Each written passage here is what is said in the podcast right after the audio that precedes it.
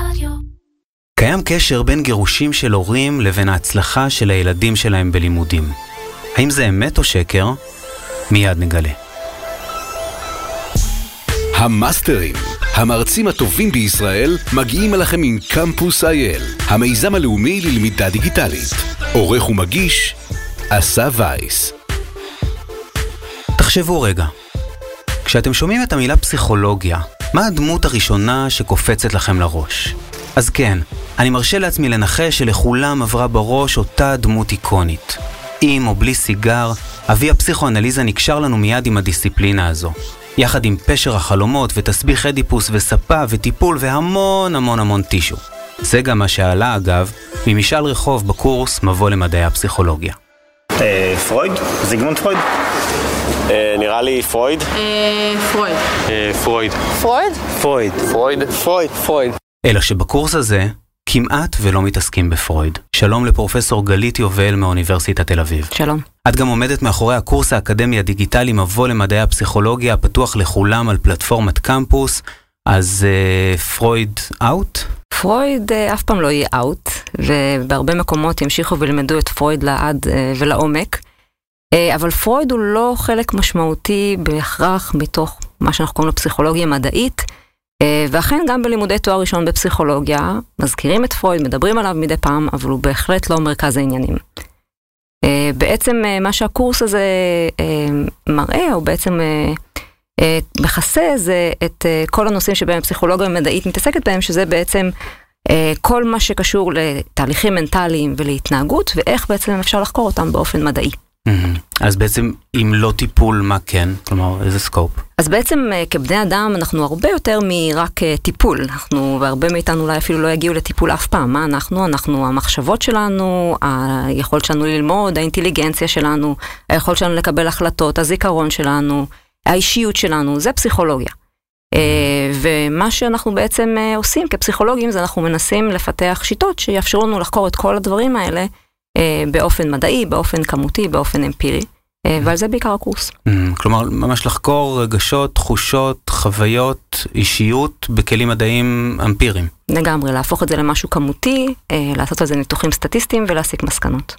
איך זה בעצם עובד? כלומר, הרבה פעמים חוקרים דברים ש- שאנחנו לא רואים, לא רואים אותם בעיניים בכלל? נכון, אז גם שדה מגנטי אנחנו לא רואים בעיניים ואנחנו יכולים למדוד אותו, נכון? אז גם אישיות ואינטליגנציה וכל הדברים בעצם שאנחנו חוקרים כפסיכולוגים, את רובם אנחנו לא רואים.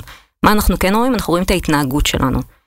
ועל סמך ההתנהגות שלנו אנחנו יכולים להסיק הרבה מאוד דברים בצורה באמת מפתיעה ומרתקת על כל הדברים האלה שאנחנו לא רואים, על הזיכרון ועל האישיות ועל האינטליגנציה ועל הרגשות, וזה בדיוק מה שפסיכולוגים עושים.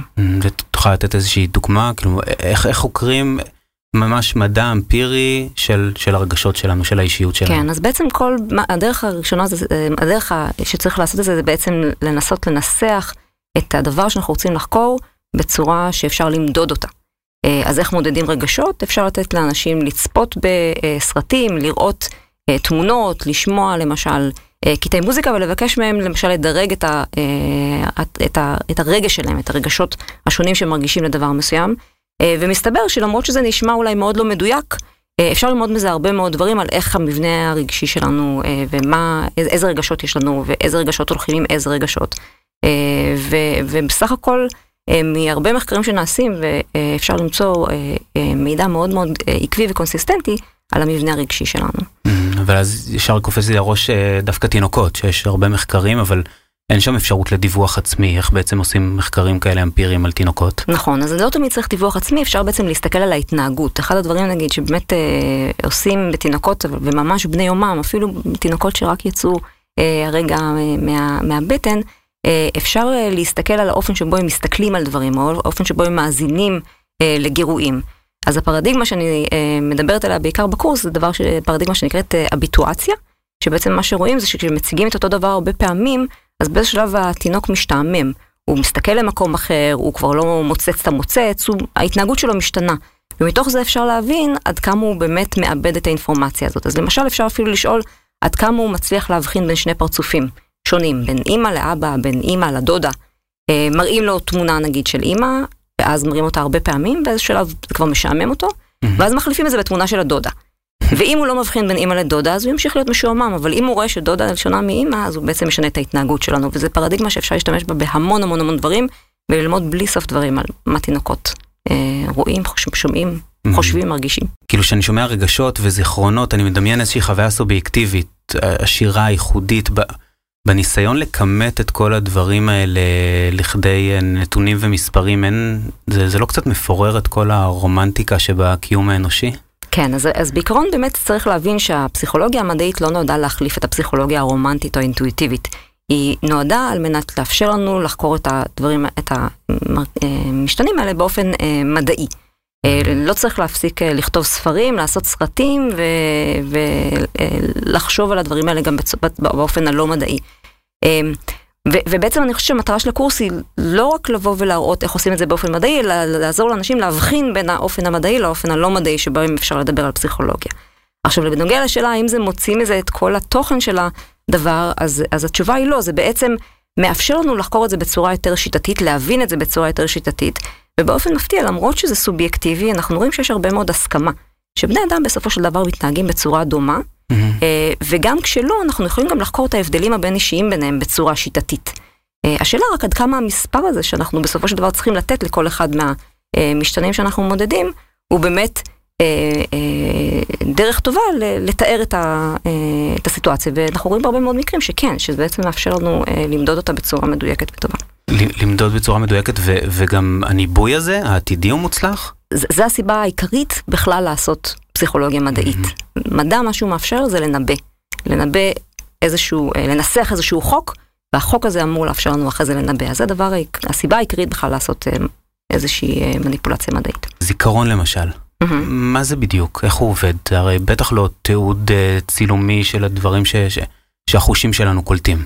נכון, אני חושבת שזה איזה מין טעות באמת שאנשים uh, לא כל כך uh, שמים לב אליה. הם, בעצם המחשבה שלנו זה, ש... המחשבה האינטואיטיבית שלנו אולי זה שזיכרון זה כמו איזה מין מצלמה שבעצם אוספת אינפורמציה מהעולם, ודווקא uh, בעיקר מה שמראים uh, במחקרים בפסיכולוגיה, אז כמה הזיכרון הוא מאוד לא מדויק. עד כמה מאוד מאוד מאוד קל להטות אותו על ידי האופן שבו מתארים אותו, שואלים שאלות, מדברים עליו, חווים אותו. אמ, ו... והפער הזה בין מה שאנחנו חושבים שקרה למה שאנחנו אחרי זה זוכרים, הוא מאוד מאוד מאוד גדול, וזה, מראים את זה בהרבה מאוד סוגים של מחקרים. יש לך דוגמה ל... שנבין את זה יותר לעומק? אה, כן, המחקרים המאוד ידועים זה מחקרים של אליזבת לופטוס, שגם הייתה להם, היה לה אימפקט מאוד גדול על אה, עולם אה, המשפט. שבה היא הראתה שהאופן שבו שואלים שאלה לגבי אירוע שקרה יכולה לגרום לאנשים לדווח עליו בצורה אחרת לגמרי, שזה מחקר מפורסם שמראים להם תמונה של שתי מכוניות שהתנגשו אחת בשנייה, ובאופן שבו שואלים אותם מה, מה קרה בתאונה, אה, האם החלון התנפץ, או האם, ה... או, או אם שואלים שאלה אחרת, אז רואים שגם הדיווח משתנה בהתאם, למה ש... בהתאם לשאלה ולא בהתאם ל... אה, בדיוק מה שקרה. אה, כלומר בן אדם חושב בעצם שהוא ראה משהו אחר ממה שהוא ראה רק בגלל ש... רק בגלל אופן השאלה שנשאלה, mm-hmm. כן. וישר קופץ לי לראש אה, הסרט הכל בראש, והאופן שבו זיכרונות מסוימים מוטמעים בתוכנו ונשארים לטווח ארוך, וזיכרונות אחרים אולי... נאבדים ונעלמים, מה, איך, איך נכון, הדבר הזה עובד? נכון, אז בדרך כלל דברים שמקושרים לרגש, זה דברים שזיכרונות שמקושרים לרגש, והכל בראש זה באמת אה, סרט בעיקר על רגשות, mm-hmm. ועל הרגשות העיקריים שאנשים חווים. אז דברים מקסים, שקשורים, לא? כן, סרט נהדר, והאמת היא שככה מתאר לא רע את, המחש... את אחד התחומים בחקר רגשות, שבעצם טוען שרגשות מחולקים לקטגוריות. אה, אבל יש גם תיאוריות מתחרות שאומרות כאילו שזה משהו יותר רציף. שמחה, כעס, עצב. נכון, שמחה, כעס ועצב, ויש תיאוריה מתחרה שאומרת שזיכרון זה משהו, שרגש זה משהו שהוא יותר רציף. אבל, אה, אבל רגש זה משהו שמאוד אה, משפיע על האם זיכרון הוא נשאר או לא נשאר, וזה שתי מערכות שעובדות ביחד. כן, ואם דיברנו על זיכרון שנשאר, אז אה, בואי רגע נגיד מילה על אה, למידה, שזה בעצם הביזנס שלנו בקמפוס. מה זה בעצם למידה? איך, איך הקסם הזה קורה, שלמדתי משהו חדש והוא נשאר לי עכשיו בראש? נכון, אז למידה היא יעילה קודם כל באמת כשהיא מקושרת למשהו רגשי, ורגשי זה אומר זה משהו שמעניין אותי, זה משהו שיש לי מוטיבציה לגביו, משהו שמתקשר לי לדברים שאכפת לי מהם, אה, והיא גם יעילה כשהיא מתקשרת לדברים שאנחנו כבר מכירים.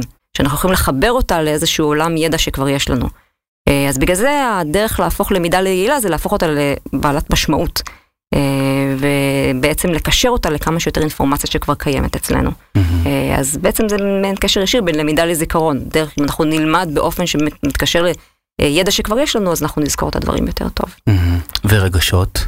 בעצם מה קורה לנו במוח, ב mind, שאנחנו מרגישים משהו שמתעורר בנו איזשהו רגש? זה גם עניין ביולוגי? הכל זה עניין ביולוגי וזה גם חלק מה, מהקורס, יש שיעור שלם על מוח שבו בעצם אנחנו אומרים שכל ה mind והמוח זה בעצם שני דברים שאי אפשר להפריד ביניהם, זה בעצם רק שתי דרכים שונות לתאר את אותו דבר, או דרך ביולוגית או דרך פסיכולוגית, וששני הדברים האלה הם חשובים, זאת אומרת זה לא שאנחנו באיזה שלב נרצה להבין, להסביר את הדברים רק ברמה הביולוגית ולא ברמה הפסיכולוגית, אז לכל איזושהי תופעה פסיכולוגית אפשר, לה, בגד, ב, אנחנו לא, לא הכל יודעים, אבל בתיאוריה אפשר להסביר את הבסיס הביולוגי שלה. ואחד הדברים עוד שאנחנו מדברים עליהם זה שגם הם יכולים להשפיע אחד על השני. זאת אומרת, למשל, אה, טיפול פסיכולוגי אה, יכול לשנות את ההתנהגות שלי או את המצב הרגשי שלי, ואז גם המוח שלי משתנה. אה, אפשר מצד שני לתת תרופה שמשנה את המוח, ואז לשנות את הפסיכולוגיה. אז יש, הם הולכים בעצם, עובדים אחד על השני בשני הכיוונים. וואו, זה עוד איזה אגרוף חזק בדימוי לפחות שלי יש על האדם. כאילו, את בעצם אומרת, אם אני אוהב את הילדים שלי, זה, זה מעיד על תזוזה אולי של מולקולות במערכת העצבים. בוודאי, אין דרך אחרת. כן, זה הכל? זה לא זה הכל, זה לדעתי מופלא. אני חושבת שזה דבר נהדר שבעצם לביולוגי שלנו יש יכולת לייצר כזאת חוויה אה, רגשית, אה, תודעתית חזקה. ומדעי המוח בשנים האחרונות בטח עברו קפיצה משמעותית, מה, מה אנחנו לומדים? הם עברו קפיצה בעיקר במחקר של תהליכים, הייתי אומרת, קוגניטיביים או רגשיים גבוהים בבני אדם, בגלל, בזכות בעיקר שיטות הדמיה שהתפתחו ב-20 שנה האחרונות, שאפשרו לבדוק את הקשר בין מוח לפסיכולוגיה. בהרבה מאוד תחומים שלא היה אפשר היה לעשות את זה לפני זה, ואנחנו באמת יודעים היום על הרבה יותר מערכות של ה mind, מה הבסיס המוחי שלהם ועל הקשר בין שני הדברים. וזה רק ילך ויתפתח ויגדל יותר. הייתי רוצה רגע להקדיש, אה, לדבר אה, לצד התוכן גם על הקורס. בעצם מלבד העובדה שהוא באמת סיפור הצלחה גדול בקמפוס, הוא מתחיל להילמד עכשיו לא רק באוניברסיטאות, אלא גם בתיכונים ברחבי הארץ. שמעתי שלא מזמן לימדת מרחוק כיתה של תלמידות בדימונה. אז כן, אז האמת היא שאושר במשרד החינוך ממש לאחרונה, אבל לפני זה הוא הוצע לתיכונים כלימודי העשרה, והראשונים שלקחו את היזמה היה תיכון בדימונה. ואני חייבת להגיד שהם שאלו אותי את השאלות היותר מעניינות ששאלו אותי, אחרי שאני מלמד את הקורס הזה כבר יותר מאולי כמעט עשר שנים באוניברסיטה, סטודנטים. כמה שאלות ששאלו אותי תלמידות בדימונה היו מהעמוקות ביותר ששמעתי. איזה יופי, כן. מדהים. נגיד שזה חלק מפרויקט תיכון אקדמי מקוון, זה שיתוף של האוניברסיטה ומשרד החינוך שמוביל המרכז לחדשנות בלמידה של אוניברסיטת תל אביב. זה בעצם מאפשר לסטודנטים לצבור נקודות זכות עוד בזמן בית הספר, ואפילו להתקבל לאוניברסיטה במסלול ללא פסיכומטרי, כלומר על בסיס אה, קורסים אקדמיים בקמפוס. אה, יש לנו איזשהו חוב מההתחלה. אה, גירושים של הורים, יש קשר להצלחה של הילדים שלהם בלימודים או לא? אז אין קשר, והאמת וואו. היא שהטענה הזאת היא בעצם המקור... האמת שחשבתי חשבתי אחרת. חשבת שיש. כן. Uh, בעצם ככה אני מתחילה את הקורס, אני מספרת, אני, חשוב בהתחלה של הקורס לבוא ולהסביר לאנשים למה בכלל חשוב ללמוד פסיכולוגיה מדעית, ומה ההבדל בין פסיכולוגיה מדעית לפסיכולוגיה אינטואיטיבית. בעצם כולנו, יש לנו עמדות ודעות לגבי uh, רגשות ומחשבות ו- ולמידה, ו- כי, כי זה החיים שלנו, אנחנו, פסיכולוגיה זה אנחנו. ו- ואני ככה מספרת להם על איזשהו מחקר שנעשה ב- בשיקגו על עשרת אלפים ילדים שבאמת בדקו הרבה מאוד, כמו האם ההורים גרושים, האם האמא ילדה את הילד אחרי גיל 30, האם האמא נשארה עם הילד בבית עד שהוא הלך לכיתה א', האם יש הרבה ספרים בבית, האם לקחו אותו למוזיאון, האם מקריאים לו ספרי, ספרים לפני השינה, המון המון דברים שאנחנו רואים, עד כמה כל אחד מהם קשורים להצלחה בלימודים. כלומר, כל מה שכולנו מנסים לעשות, ובואו נבדוק באמת מה מהפרמטרים האלה משפיע. נכון, אבל על כל אחד גם יש לנו דעה, אז בדרך כלל אני עושה הצבעה בכיתה, וכל אחד בעצם אומר כאילו מה הוא חושב. אנחנו רואים שבעצם זה, זה, זה, זה בעצם דעה סובייקטיבית. אז בואי נעשה את זה עכשיו. שנייה, אז את אומרת אלה הפרמטרים או שיש... זה, זה למשל השאלות, זאת אומרת, עד כמה באמת זה שאימא ילדה את הילד אחרי גיל 30 קשור להצלחה שלו בלימודים. קשור או לא קשור? אה, זה נראה לי לא קשור. זה קשור. זה קשור? כן. וואו. אוקיי. והאם להקריא ספר לפני השינה קשור או לא קשור להצלחה בלימודים? אה, האמת, הייתי אה, כן, הייתי מהמר גם על ספר וגם על ריבוי ספרים בבית. אז זהו, אז ספר לא, הקראות ספרים לפני השינה לא קשור להצלחה בלימודים, אבל הרבה ספרים בבית כן קשור להצלחה בלימודים. אה, אוקיי, אז מספיק להחזיק ספרים בסלון, אבל לא צריך... אז לא צריך לעשות שום דבר, אבל מאוד חשוב להזכיר שאנחנו מדברים על קשר, אנחנו לא מדברים על סיבתיות. כן, סביר להניח שזה שיש הרבה ספרים בבית, קשור למשהו אחר שקשור להצלחה בלימודים. כן. אה, אז זה גם עוד הזדמנות להס- להסביר את הדבר הזה, אבל בעצם המטרה של כל הדבר הזה זה לנסות באמת להראות איך שאינטואיטיבית יש לנו דעה על כל דבר שקשורה לפסיכולוגיה, אבל קודם כל זו דעה סובייקטיבית, והדעה הסובייקטיבית שלי לא יותר טובה מהדעה הסובייקטיבית שלך, ולהפך. אה, ולכן אנחנו רוצים שיהיה לנו נתונים שנוכל לראות מה קורה. הנתונים האלה הגיעו מעשרת אלפים ילדים בשיקגו. יכול להיות שהם לא רלוונטיים ל- לישראל, וצריך לעשות מחקר בישראל ולשאול את השאלה הזאת עוד פעם. כן, שאז הוא בעצם נותן לנו תשובות הרבה יותר טובות מהאינטואיציות אה, הסובייקטיביות שלנו. מהבחינה הזאת שזה פשוט אה, דרך אובייקטיבית לענות על השאלה, ובעצם סובייקטיבית לכל אחד מאיתנו יש דעה אחרת, ולך תדע מה הדעה הנכונה. פה אתה יודע כאילו מה התוצאות מראים. כן, אבל אז בעצם מדגדג לשאול מה, מה הפסיכולוגיה, עד כמה הפסיכולוגיה לא יודעת. המון, ו... אה, בעיקר לא יודעים. אני חושבת שזה אה, מצב הטבעי שבו המדע-. המדען נמצא, ב- ב- זה מצב קיומי של מדען. כן, הוא מגלה, ואז כל פעם מגלה שהוא יודע פחות. או שיש עוד הרבה מה לחקור. אנחנו מסיימים ונזכיר שכל מה שדיברנו עד עכשיו זה רק הצצה קצרה, אה, טעימה קטנה מהקורס העשיר מבוא למדעי הפסיכולוגיה, קורס אקדמי דיגיטלי שפתוח לכולם בחינם על פלטפורמת קמפוס, בהובלת מטה ישראל דיגיטלית במשרד לשוויון חברתי והמועצה להשכלה גבוהה. הוא פותח על ידי המרכז לחדשנות בלמידה של אוניברסיטת תל אביב. מאות אלפי לומדים וסטודנטים כבר נהנים מכל הטוב הזה והכל בזמן, במקום ובקצב שלהם. אתם מוזמנים להיכנס לקמפוס.gov.il. אז לסיום, אה, גלית, עד שאני אלמד את כל הקורס, ואני באמת אה, מתכוון, תני לי משהו קטן לקחת איתי ככה לשיחת ברזייה או לפינת הקפה. אם אתה למשל אה, הולך לטיפול שיניים, אוקיי? אמ, מה יגרום לך לזכור את הטיפול בצורה, אה, שהטיפול היה פחות כואב? אם הוא יסתיים ברגע שהטיפול יסתיים, אחרי שהוציאו לך את השן, או אם הרופא יחכה חמש דקות אחרי זה, ואז יגיד לך שהטיפול יסתיים. אוקיי, אה, כלומר, יש חשיבות, למה שקורה בסוף. בעצם יש מחקר מאוד uh, מפורסם של uh, דניאל קנמן, שבעצם בדק זיכרון רגשי ובא משפיע על, על איך אנחנו נזכור דברים, נגיד שעה מאוחר מדי או יום אחרי שהם קרו. ואחד הדברים שהוא מראה זה שמה שחשוב זה בעצם גם מה, מה קורה בסוף החוויה. ואחד הדברים באמת, הדוגמה של הרופא שיניים מראה שאפשר באמת לבוא ולקחת את זה לעולם האמיתי.